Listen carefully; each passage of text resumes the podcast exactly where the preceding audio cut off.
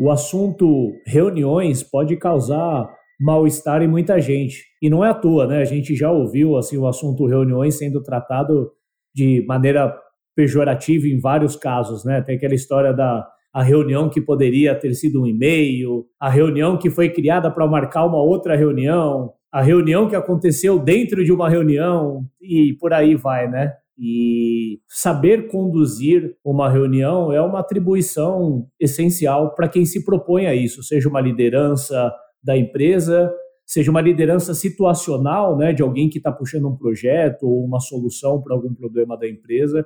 Saber conduzir essa reunião é ponto-chave para que o objetivo seja alcançado. Como o assunto é um pouco lamacento e é mais fácil fazer uma reunião do jeito errado do que do jeito certo, o César e eu gravamos esse episódio para trazer aí 10 boas práticas que a gente acredita que se aplicam para a maioria das reuniões aí alcançarem seu objetivo.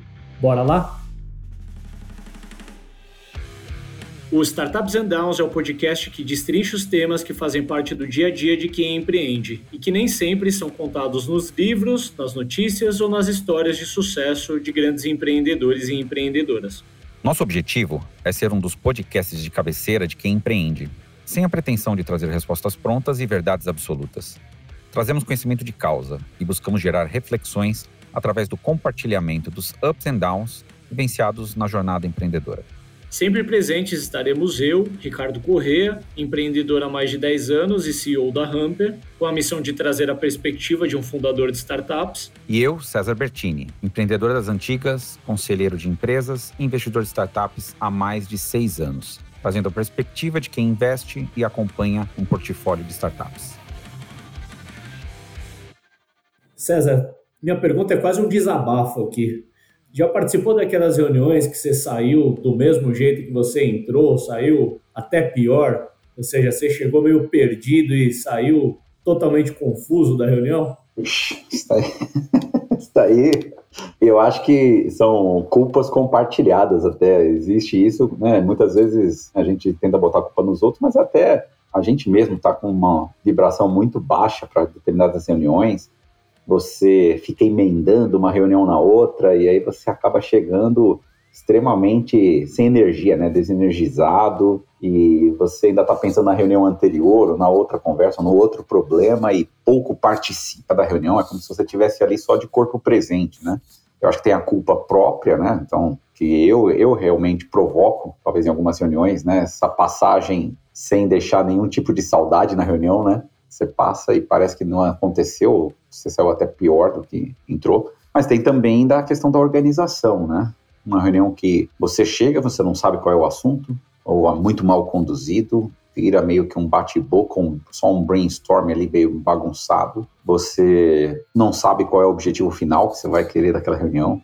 Então acontece muito disso, né? De a provocação aqui é que muitas vezes é culpa nossa mesmo, de não saber aproveitar e não estar tá no, no mood, não estar tá preparado para a reunião, mas muitas vezes é quem chamou a reunião, quem está organizando, quem vai facilitar a reunião, né, quem vai liderar a reunião, acaba se perdendo completamente, e aí você geralmente sai pior do que entrou. Como vários outros assuntos, eu acho que tem mais caminhos de fazer é, de um jeito errado do que do jeito certo. Acho que por isso que a gente vê tantas reuniões aí fadadas a levar a lugar nenhum. Eu me recordo, assim, talvez 10, 15 anos atrás, eu, eu sempre trabalhei em empresas pequenas, né? Mesmo antes de empreender, as empresas pela qual eu passei eram empresas menores mas eu me lembro de, de, compartilhar um pouco com a minha esposa, que diferente de mim, ela fez uma carreira em empresas grandes. Ela reclamava muito de passar o dia inteiro em reuniões, né? Era uma dor que eu sofria menos, mas que ela já sofria. Só que uma coisa que, que eu acho que é uma dor que afeta todo mundo desde a pandemia é que tá todo mundo em reunião o tempo todo, né? Uhum. E aí você tem aquela questão de você sai de uma reunião e entra em outra, e aí você tem que chavear na sua cabeça o assunto, até você se ambientalizar, né? Você sai de uma reunião que era um assunto super analítico, financeiro, entra numa outra que é um assunto mais estratégico, barra criativo, e a dificuldade que isso traz para a nossa cabeça, e a responsabilidade que lideranças têm de saber conduzir boas reuniões, que acho que é o que a gente vai tá se propondo a falar nesse episódio. A gente vai se propor aqui falar um pouco de boas práticas né, de reuniões. Vale trazer um pouco do contexto para quem está aterrissando e até como uma boa prática de reunião aqui, a gente alinhar a pauta da nossa reunião aqui hoje. Acho importante falar um pouco de onde a gente está vindo e para quem está conhecendo o programa agora, vale a pena revisitar os últimos episódios. A gente veio falando sobre metodologias de gestão, sobre governança, a gente acabou entrando mais a fundo no assunto da liderança e dentre os tentáculos aí da, da liderança, a gente achou interessante falar sobre reuniões, porque a reunião ela pode ser uma ferramenta de alavancagem de uma equipe, do tempo das pessoas, ou ela pode ser uma ferramenta de destruição de equipes, né? Que vai depender da forma como ela é conduzida. E a gente vê, naturalmente, isso sendo extremamente subestimado nas empresas. Por exemplo, eu fui forjado líder dentro da minha carreira, ninguém nunca parou para me ensinar como fazer uma boa reunião. Uhum. Talvez você encontra num,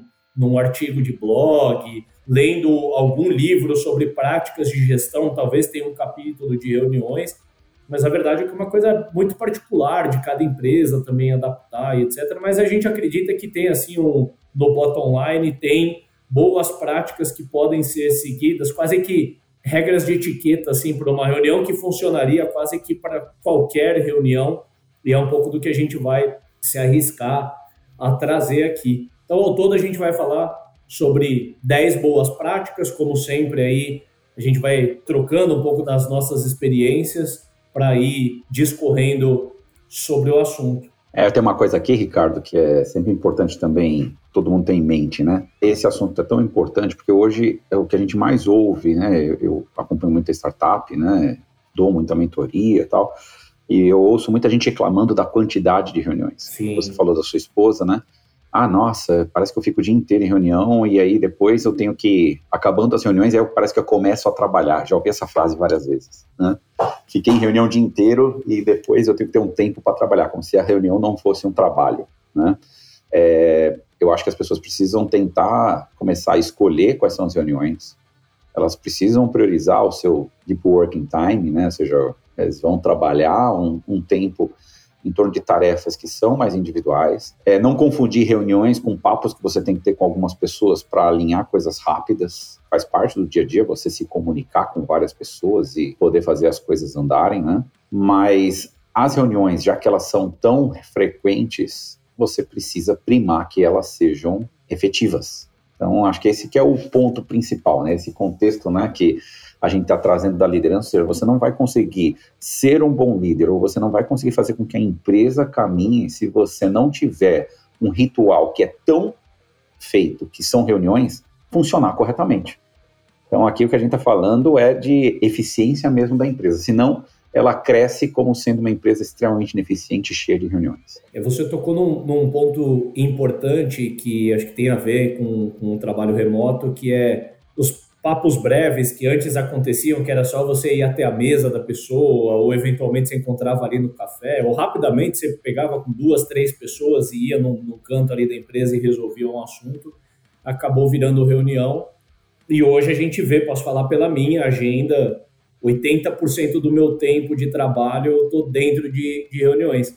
Acaba sobrando pouco tempo para executar, o que pode tornar as reuniões ainda mais improdutivas, porque as pessoas elas ficam em reunião o tempo todo, não tem tempo para executar os próximos passos combinados, né, ou para desovar esse, para delegar esses próximos passos, e acaba que as reuniões elas só ficam passando em torno dos assuntos, mas não necessariamente encaminhando esses assuntos rumo ao objetivo.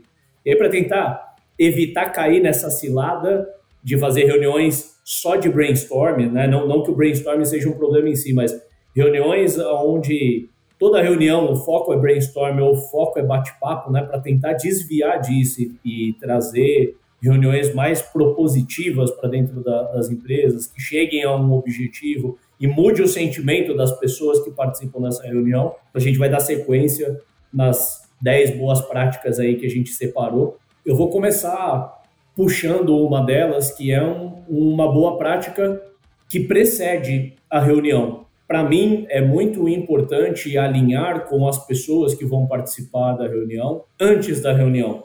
organizar a pauta e a agenda da reunião antes e enviar por e-mail ou por Slack algumas horas antes da reunião ou até alguns dias antes da reunião para dar tempo de as pessoas se prepararem, para mim vai fazer toda a diferença, né? Não tem coisa pior do que você cair em uma reunião, né? Uhum. É, sem saber muito bem o que, que vai ser discutido e tal, e sem ter tido a oportunidade de se preparar em antecedência.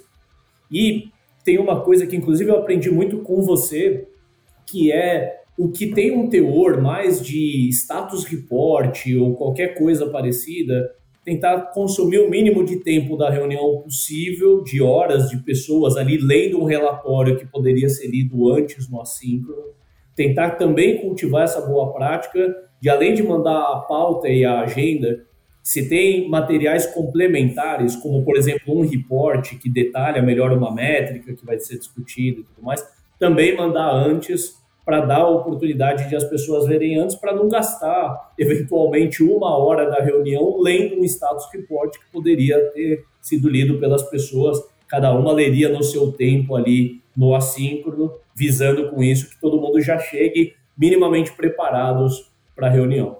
É isso que você está falando, né? A reunião começa muito antes da reunião. Eu acho que esse talvez seja uma, uma dica importante, né? Se você só definir um tema e vai chegar na reunião sem nenhuma preparação prévia, você tende a já partir da possibilidade de uma reunião improdutiva. Então, o segundo ponto, né, que acho que traz também esse contexto de preparação da reunião, né, é você ter pauta e a agenda clara. Né? A reunião precisa ter tempo, um tempo suficiente para que ocorram todos os eventos que você planejou, ou todas as decisões sejam tomadas. Se for muita pauta a ser discutida, você precisa quebrar em várias reuniões. É bom que você tenha definição ali dos assuntos, né? E talvez você agrupar esses assuntos, ter boards específicos por assunto que você vai colocar. Uma coisa interessante, uma prática que eu gosto muito, que eu vejo, é você transformar talvez o objetivo, o resultado que você espera da reunião, quais são as perguntas que precisam ser respondidas? Escreve quais são as perguntas. Você está fazendo essa reunião para responder a quais perguntas? Então, se você tiver tempo definido, os assuntos e o agrupamento dos, dos assuntos, e quais são as perguntas que você pretende ter respondida, você já tem pelo menos um, um set mínimo ali de organização para que você possa fazer com que essa reunião ocorra de forma adequada. Só que aí isso puxa muito do que você falou, ou seja, tem que puxar o assíncrono, tem que puxar, divulgar as questões antes da reunião. Tem que pegar isso, ou seja, exige que quem vai chamar a reunião se prepare, gaste um tempo organizando isso e compartilhe antes da reunião com as pessoas que estarão envolvidas para saber se elas podem estar preparadas ou não. E até mesmo dando a oportunidade das pessoas que você convocou, talvez elas falarem, olha, eu vou indicar uma outra pessoa para participar da reunião que ela tem mais contexto do que eu. Então, você vê que como essa prévia da reunião pode ajudar demais né, a eficiência da reunião. Ouvindo você falar, né, você falou do, do board dos assuntos, eu gosto muito, e a gente tem tentado levar isso adiante aqui na, na Hamper, de ter um, uma organização dos assuntos dentro de um board mesmo, dentro de um Kanban, com as etapas dos assuntos, porque daí você traz clareza para todo mundo que está participando daquela reunião o status de cada assunto, porque você tem assuntos que estão pendentes de discussão, você tem assuntos que estão sendo discutidos, você tem assuntos que já foram discutidos, mas ainda estão em execução e precisam ser acompanhados você tem assuntos que já finalizaram. Só para dar um exemplo, claro que cada reunião pode adaptar né, essa, esse Kanban para aquilo que faz sentido. E uma boa prática que nem estava mapeada aqui, mas que eu acho fundamental, principalmente no trabalho remoto, é fazer a reunião olhando para um algo. Então, para aterrissar a cabeça das pessoas ali, é importante que ali, quem está liderando aquela reunião esteja com a tela compartilhada e as pessoas estejam visualizando o que está sendo discutido. E aí pode ser usado um, um Notion para isso, um Trello, um Miro. O Miro é ótimo para fazer reuniões, inclusive reuniões que você precisa de mais recurso para desenhar, para colocar post-it e tudo mais. Mas minimamente um board poderia ser um Trello com as colunas que eu descrevi ali, para ajudar as pessoas a aterrissarem e terem certeza de que elas estão discutindo o que elas acham que estão. Porque às vezes numa reunião que tem cinco tópicos para discutir, as pessoas já perderam um pouco o fio do que está sendo discutido ali na hora. E eu acho que esse lance de você aterrissar com um material compartilhado é ótimo. Acabou vindo uma boa prática a mais aí de bônus, mas eu vou puxar a terceira boa prática que a gente mapeou para trazer, que é nomear os papéis das pessoas dentro daquela reunião. É muito perigoso você fazer uma reunião com cinco, seis pessoas e a galera não tem clareza do que é esperado delas ali, né? E eu acho que tem toda reunião tem papéis é, que se fazem necessários. Por exemplo, toda reunião tem que ter uma pessoa que é líder daquela reunião. É, e essa mesma pessoa pode ser líder, ou seja, é ela que sugere os assuntos a serem discutidos, né? ela coordena a pauta, mas ela pode ser também facilitadora daquela reunião, ou seja, ela é a, a pessoa responsável por fazer o grupo chegar nas decisões que precisam ser tomadas, cuidar da agenda, né, dar a cadência ali da, da reunião. Um outro papel muito importante, que muitas vezes é deixado de lado, é o papel de secretário da reunião. Né? Uma pessoa pode ser secretário ou secretária daquela reunião. E aí, se a gente escuta um termo como esse, putz, mas caramba, mas secretário na reunião, se é que minha empresa tinha que ter uma secretária, não é necessariamente isso. Dentre as pessoas que participam de uma reunião, uma delas pode ficar com a atribuição de ser secretária da reunião, ou seja, ela é a pessoa a tomar nota das coisas que estão sendo faladas. E ela pode ter um papel ativo na reunião, mas ela também é responsável por fazer as anotações. A minha única recomendação aqui é tomar muito cuidado para não ser a mesma pessoa que é líder da reunião, ela também ser a pessoa que anota. Porque é muito difícil você estar tá ali conduzindo a reunião e você ter que anotar tudo que é falado. O pessoal provavelmente vai perder o, o prumo ali. E aí, por fim, César, eu acho que além de ter clareza desses três papéis que eu falei, né? Quem é líder, quem é facilitador, quem é secretário, talvez dê para consolidar ali o facilitador e o líder na mesma pessoa eu acho que é importante ter qualquer expectativa com todas as outras pessoas que estão envolvidas ali, né? As pessoas elas saberem minimamente o que é esperado delas, por que, que elas estão ali, qual que é o papel delas durante a reunião. Ricardo, eu, eu citei essa questão né, das pessoas, você também agora, né? A definição desse quórum né, de pessoas acho que seria uma quarta prática importantíssima para se ter essa prévia da reunião, nessa análise da reunião de quem vai participar é extremamente importante, porque na verdade você tem que ver quem que é necessário estar. A nossa tendência é chamar um monte de gente para reunião, fazer reuniões talvez com muitas pessoas. Então, você precisa, além de identificar quem você realmente precisa ou quem pode agir na reunião, até eu, eu lembro de uma, uma brincadeira que faziam muito para mim, se você acha que, ah, não, eu quero participar para me manter informado, cara, não participa da reunião. Se é só para se manter informado, não participa da reunião. Você pode ter reuniões de comunicação específicas para manter todo mundo alinhado, comunicação e alinhamento. Mas reunião que você entra na reunião e você não tem como interagir na reunião, não tem como ajudar na tomada de decisão, talvez esse seja a primeira barra para você falar que eu não precise participar da reunião. E a questão da quantidade de pessoas, lógico, ela está vinculada muito ao tipo de reunião, mas se é uma reunião de trabalho na qual você tem que definir algumas, algumas questões importantes, uma reunião de liderança, não adianta você colocar 20 pessoas na reunião. Você pode trabalhar talvez com esse número ideal entre 4 e 6 pessoas, para que você, numa reunião de uma hora, no máximo uma hora e meia, você consiga fazer com que todo mundo fale, todo mundo participe, as pessoas interajam entre si. Se você tiver muito mais gente, a reunião tende a ser extremamente improdutiva. É diferente se você vai fazer uma reunião de comunicação. Você vai comunicar algo para alguém, né? você vai alinhar Aí tudo bem, é, é uma reunião que você pode convidar mais pessoas, porque a interação delas, ela, naquele momento, elas estão mais para ouvir mesmo, né? Mas uma reunião que a gente está falando aqui de um escopo definido, uma decisão importante da empresa, um planejamento, ah, não adianta você envolver muitas pessoas.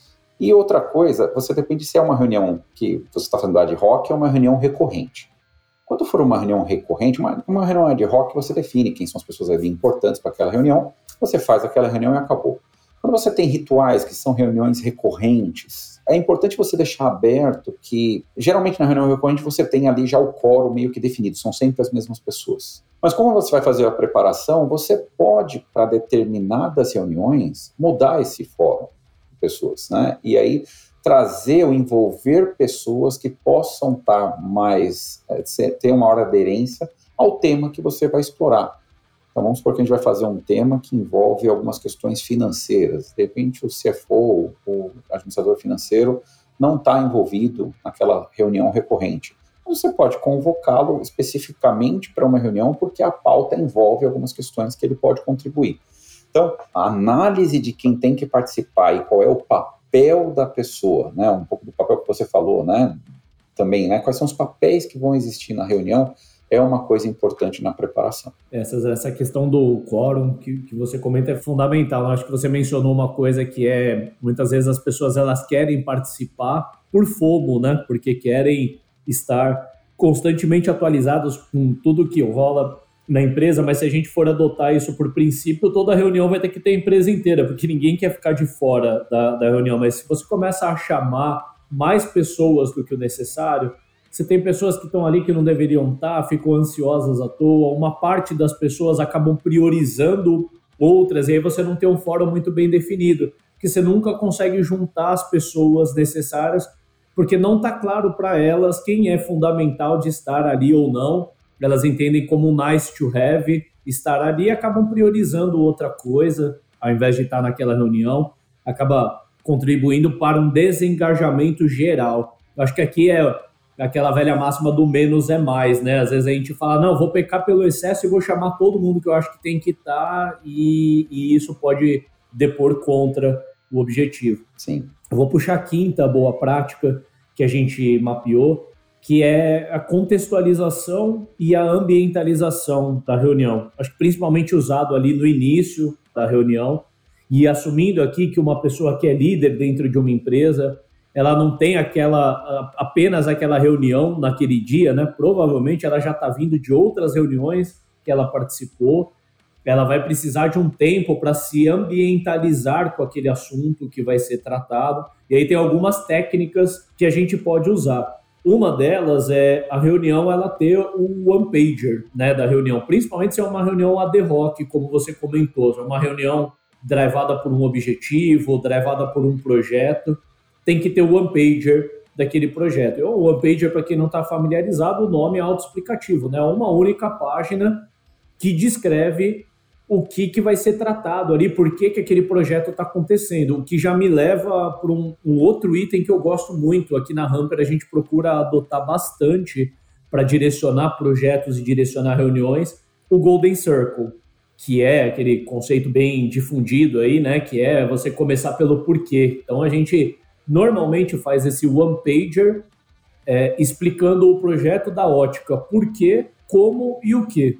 Por que, que aquele projeto tem que acontecer e por que, que ele tem que acontecer agora, ou seja, ele está associado a qual prioridade da empresa, como ele vai acontecer, aí dentro do como você pode ter uma visão de, de cronograma, de responsáveis, e o que é descrever em poucas palavras o que, que é aquele projeto, o que, que é aquela reunião.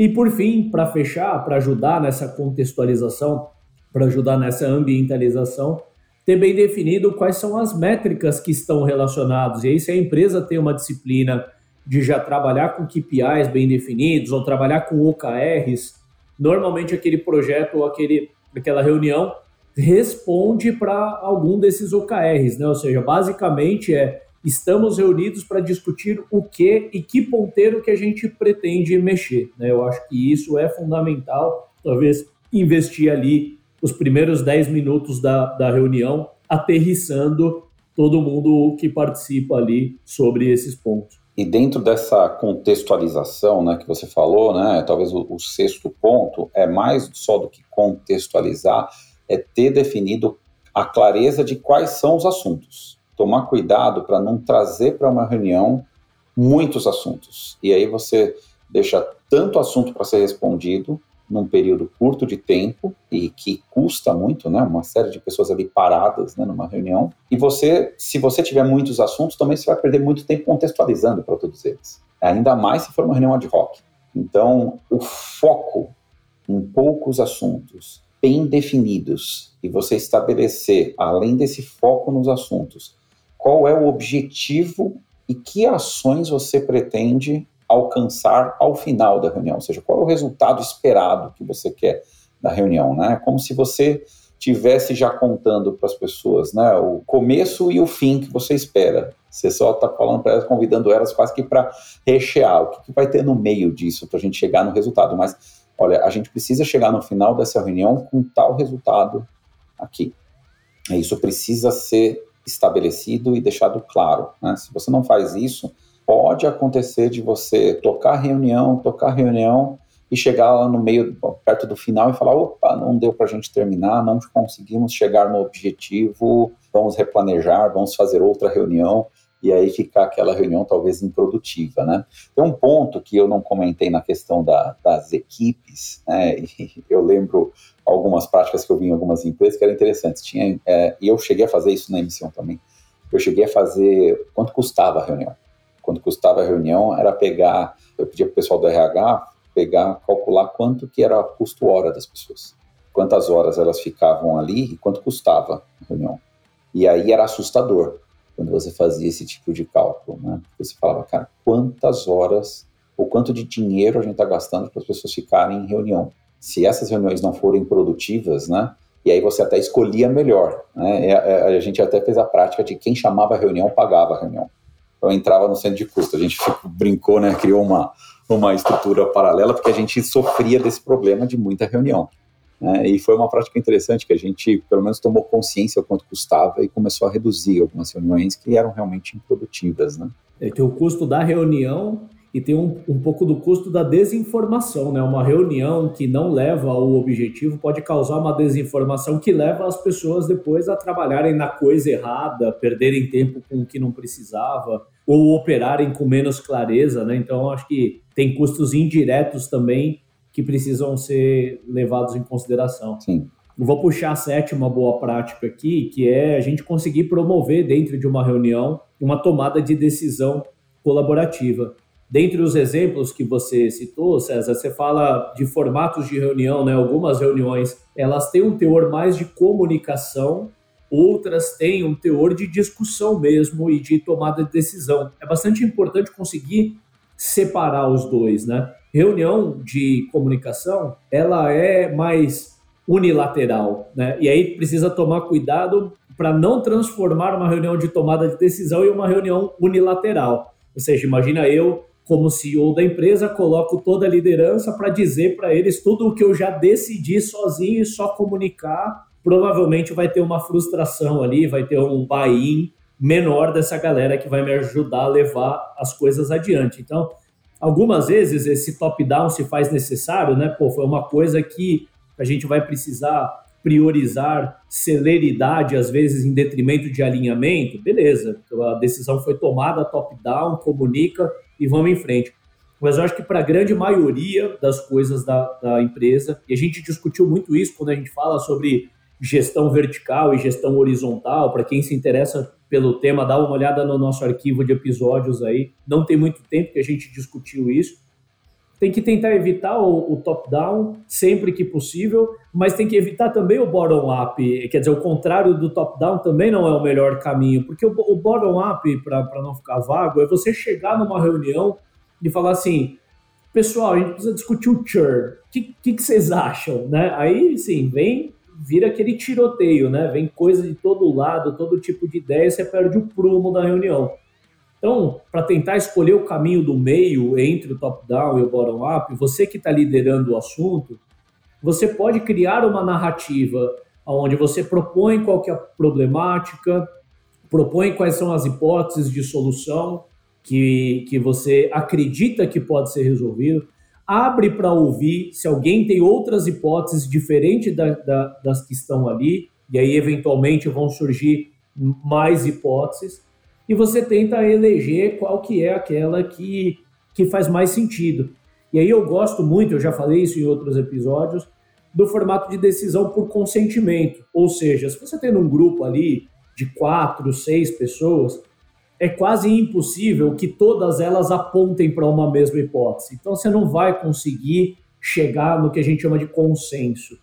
Só que o consentimento ele vai atender bem, que é a pessoa que lidera vai apontar qual que é a hipótese que ela entendeu que agradou mais o grupo ou que dentro do entendimento dela é a melhor hipótese a seguir e ela vai perguntar para o grupo é, o seguinte: é, a minha sugestão é a gente ir pela hipótese tal. Alguém discorda? E aí, se alguém discordar, vai apresentar os argumentos, talvez tenha que discutir um pouco mais, mas se ninguém discordar, a decisão está tomada. E aí reina aquela palavrinha, na, na, verdade, aquela sentença famosa da Amazon, que é o disagree but commit, e eu adoro ela, para mim faz muito sentido, que é a gente não precisa, para avançar com uma decisão, que todo mundo concorde com ela. Você pode seguir na decisão com pessoas que discordaram. As pessoas elas não podem contrariar a decisão. É aí que mora o perigo. Esse disagree but commit resolve, na minha opinião, que é, eu posso não concordar, eu teria uma. A minha hipótese era diferente, mas estou comprometido a fazer a hipótese que foi escolhida pelo grupo dar certo. Vamos em frente. É, além disso, né, eu acho que até para, e, e, é o oitavo ponto que eu vou puxar, Ricardo, além dessa prática mesmo do disagree and commit, né, parte dela é esse oitavo ponto que é você tem que encorajar essa participação das pessoas. Eu acho que isso precisa ser publicado. A gente aqui, a gente faz a reunião para justamente eu quero ouvir todos. Você tem que se posicionar na reunião. Você entrar numa reunião calado e sair mudo né, é, uma, é um grande indício de que você não deveria estar na reunião. Agora, se você está encorajado né, a participar, se o líder, né, ou seja, aqueles papéis que a gente colocou, né, o secretário, o facilitador, o líder, ele provoca que todos participem, Cara, isso já contribui muito para essa. Pelo menos eu fui ouvido e juntos chegamos a uma decisão e juntos vamos trabalhar em prol dessa decisão. Agora, quando você, quando as pessoas são trazidas a participar, e aí cabe muito ao facilitador fazer com que elas sejam objetivas e concisas. Tem pessoas que falam demais. Qualquer um que está ouvindo a gente vai lembrar de alguém que você conhece que na hora de se explicar não existe explicação menor do que 10 minutos, né? Cada áudio, vê pelos áudios que você recebe das pessoas, é um verdadeiro podcast, o áudio que você recebe no WhatsApp. Então, são pessoas que têm dificuldade, muitas vezes, de se expressar, de ser objetivo e conciso.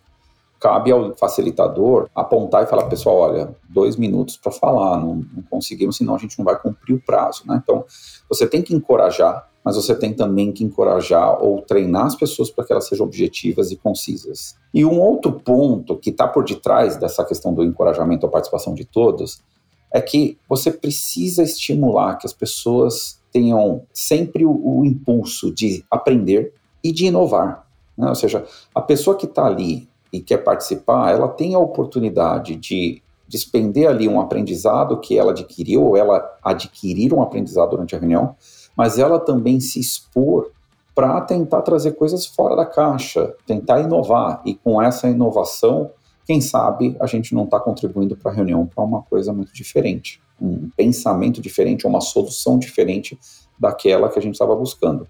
Então, esse, assim, parece que é uma prática meio fofa, mas ela pode fazer toda a diferença para o objetivo final da reunião. É, na hora que você estava falando ali do perfil, mesmo perfil mais dominante ali, que fala 10 minutos sem parar, me vem automaticamente o DISC, né, de perfil comportamental ali, que provavelmente em uma reunião você vai ter pessoas com perfis comportamentais diferentes, né? Então você tem ali o, o clássico comunicador executor, que se deixar ele toma a reunião inteira. Uhum. Você tem pessoas que são puramente comunicadoras, que adoram ficar na etapa do brainstorming, mas não conseguem avançar no assunto. A pessoa que é planejadora está suando frio porque fala, gente, ninguém está falando de data, de nada, ninguém está pegando responsabilidade de nada. A pessoa que é executora está tentando puxar o ritmo da galera, fala, galera, qual que é o próximo passo aqui? O que, que a gente vai sair daqui para fazer?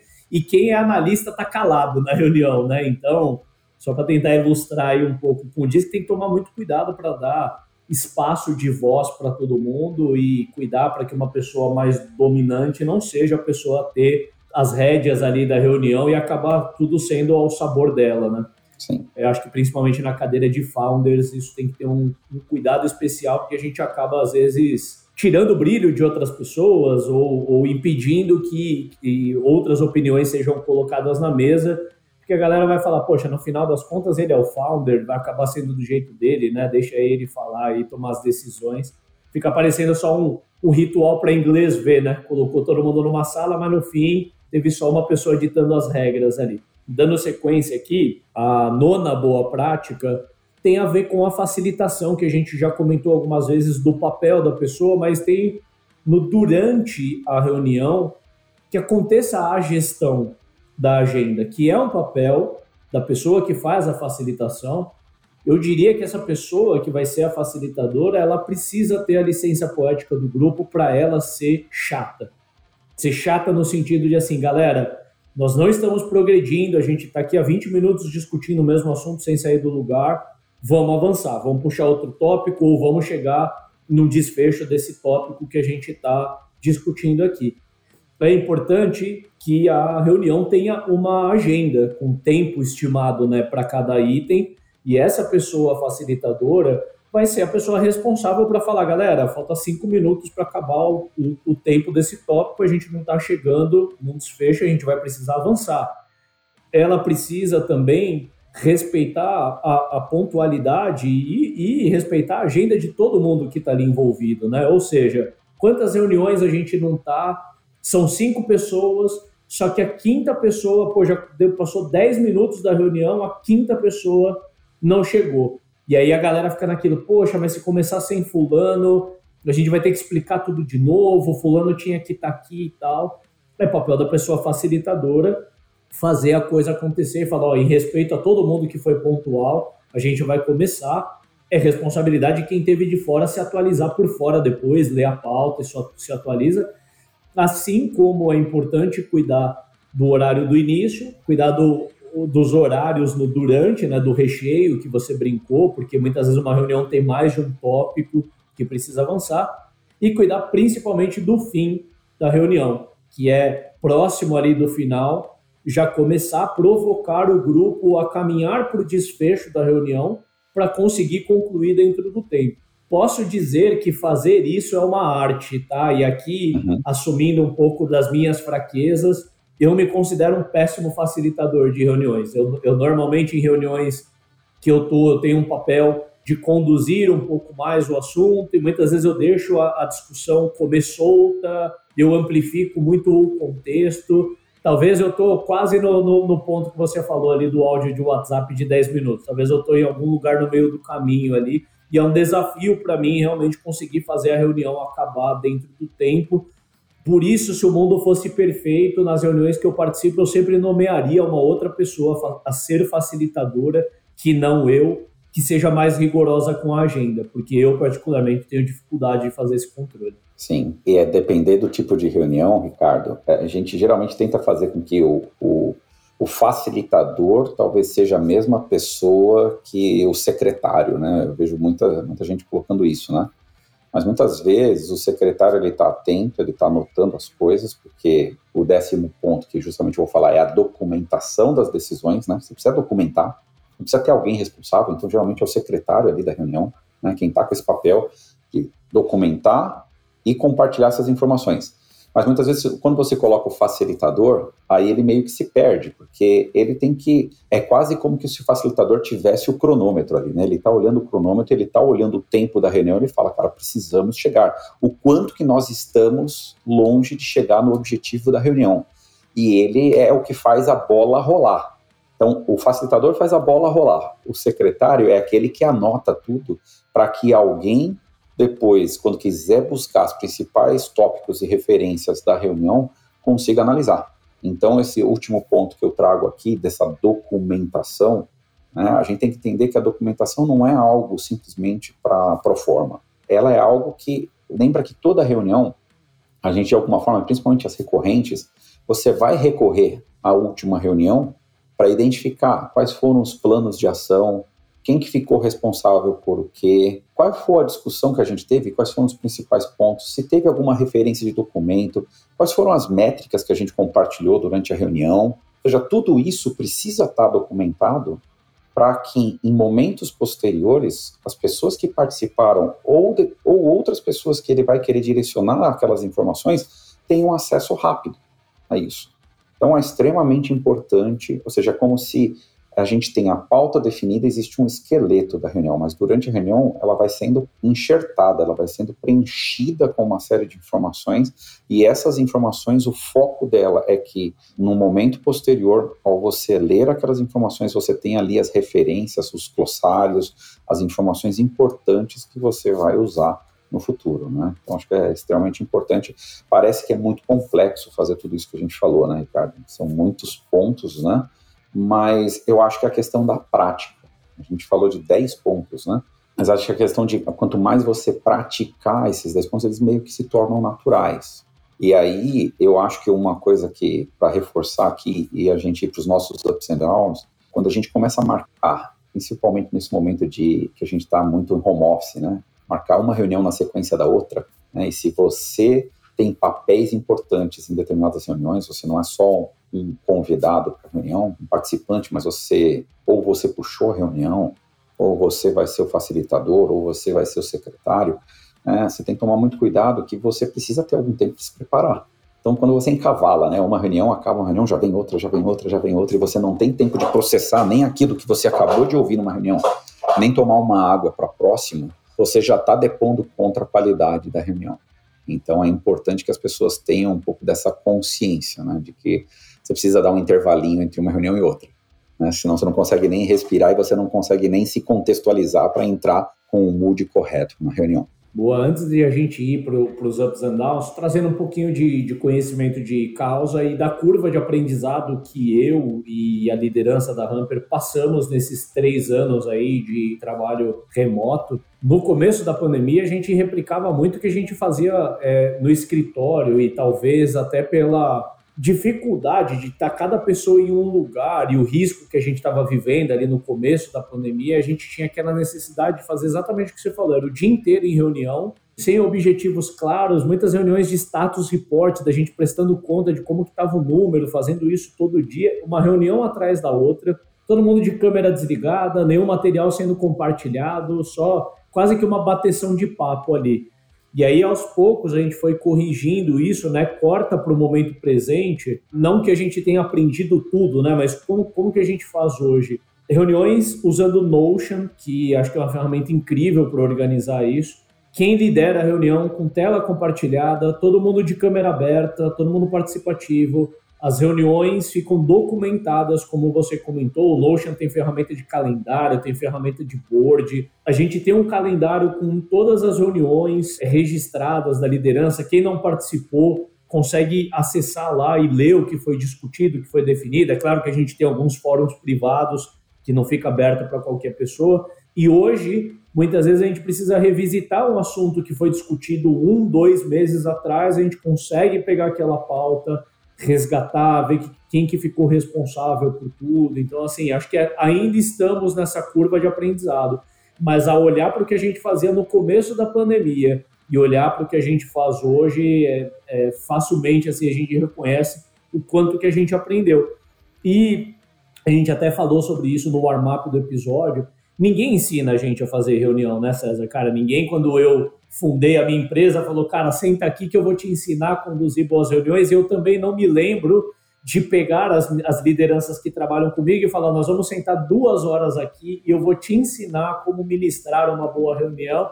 A gente só vai, né? E aí acho que em função disso que a gente vê tantas reuniões que acabam dando voltas e voltas e não chegam a lugar nenhum. A gente até encontra em um livro ou outro de gestão fala sobre reunião, mas a gente vê também que é para um contexto muito específico daquela empresa, do que, que eles estavam vivendo, das particularidades, mas eu acho que cada empresa, até por isso que a gente chama de ritual, né? cada empresa tem um pouco da sua característica. A gente tentou fazer esse catch-up de, de boas práticas aqui, sem a pretensão de ditar que é assim que tem que ser feita uma reunião, mas sim para trazer alguns ingredientes para que nossos ouvintes consigam temperar a maneira como eles fazem os seus, os seus rituais dentro de casa, naturalmente adaptando para aquilo que eles acreditam que vai funcionar. Muito bom. Bora para os ups and downs? Vamos lá. Puxa o um primeiro up aí. Eu acho que um up, eu, eu tenho cada vez visto mais, depois, principalmente aí dessa aceleração que a gente teve de home office, né?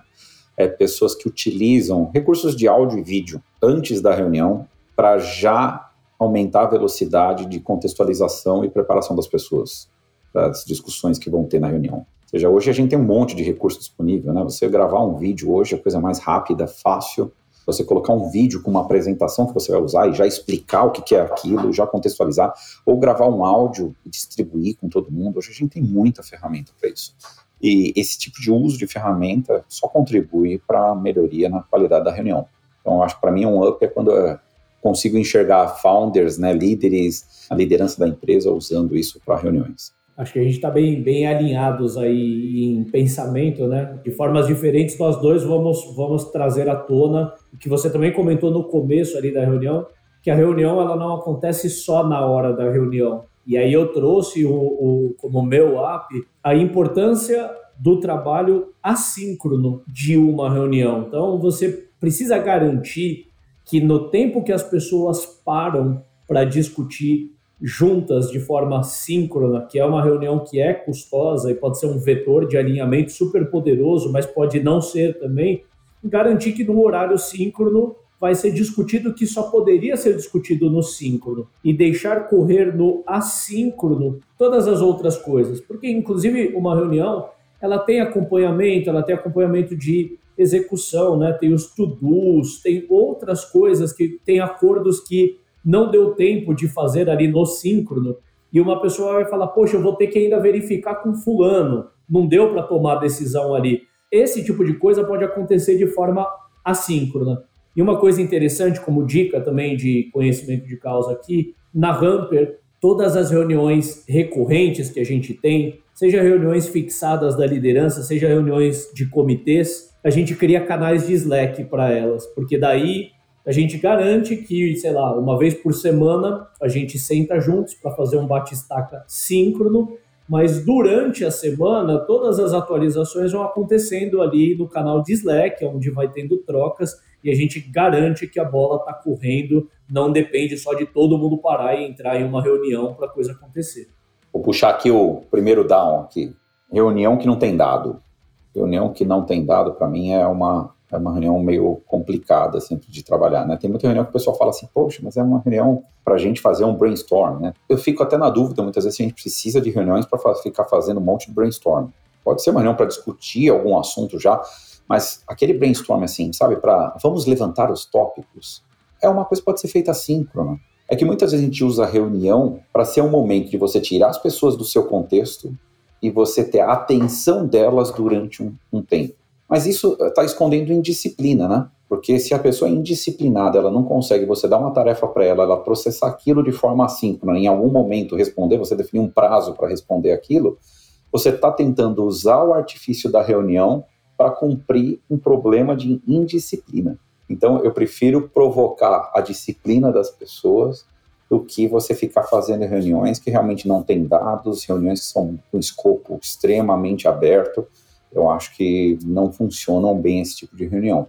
Geralmente, a, a maioria das reuniões que eu me frustrei são reuniões que eram nesse perfil. Poucos dados, escopo extremamente aberto, parecia mais um bate-papo de botequim o dado ou a métrica ajuda muito a aterrissar né, a conversa e fazer com que a conversa gire em torno, orbite em torno de um algo, né? Porque uhum. senão realmente descarrilha e vai embora, vira discussão de, do sexo dos anjos, né? É. Para mim, o meu down é você manter uma, uma reunião que não deveria acontecer só porque ela já estava na agenda. Uhum. Sabe aquela questão de assim, toda segunda-feira a liderança se reúne para discutir. Aí já porque está na agenda de todo mundo, toda segunda-feira vai ter. E de verdade, se não tem pauta definida, se não vai bater o quórum necessário para discutir, cancela. Né? Acho que a galera tem muito receio entre fazer uma reunião ruim ou cancelar uma reunião. Todas as vezes eu vou optar por cancelar a reunião. Muito mais nobre do que você fazer uma reunião que só vai gastar o tempo da galera, vai acabar girando o assunto em torno de nada ali, vai acabar gerando confusão na cabeça da galera. Melhor cancelar, na minha opinião. Concordo. O assunto reunião é tão complexo que quando a gente começou a elaborar a pauta, e até como boa prática de reunião, que serve também um pouco para boa prática de gravação de episódios de podcast, a gente viu que a pauta estava ficando muito longa, a gente queria falar dos tipos de, de reunião que uma liderança normalmente participa e emendar com as boas práticas. A gente viu que ia ficar uma pauta muito extensa. A gente fez então esse episódio sobre boas práticas de reuniões, que eu acho que transcendem aqui, se é para startup ou para empresa tradicional, se é para liderança ou para qualquer pessoa. Eu acho que esse é um, é um episódio realmente que transcende e são boas práticas de trabalho, independente do contexto. Fechamos esse assunto. No próximo, a gente vai falar sobre os tipos de reunião que normalmente uma liderança ou pessoas né, com, com algum cargo de influência dentro da empresa participam. Fechado. Beleza. Até o próximo, cara. Um abraço. Valeu. Este foi mais um episódio do Startups and Downs. Muito obrigado por ouvir a gente e não se esqueça de seguir o programa para ser avisado dos próximos episódios. Se os aprendizados foram úteis para você, compartilhe o nosso programa. E se você tiver sugestões de temas ou até mesmo interesse de participar do programa, acesse www.startupsndowns.com e fale com a gente.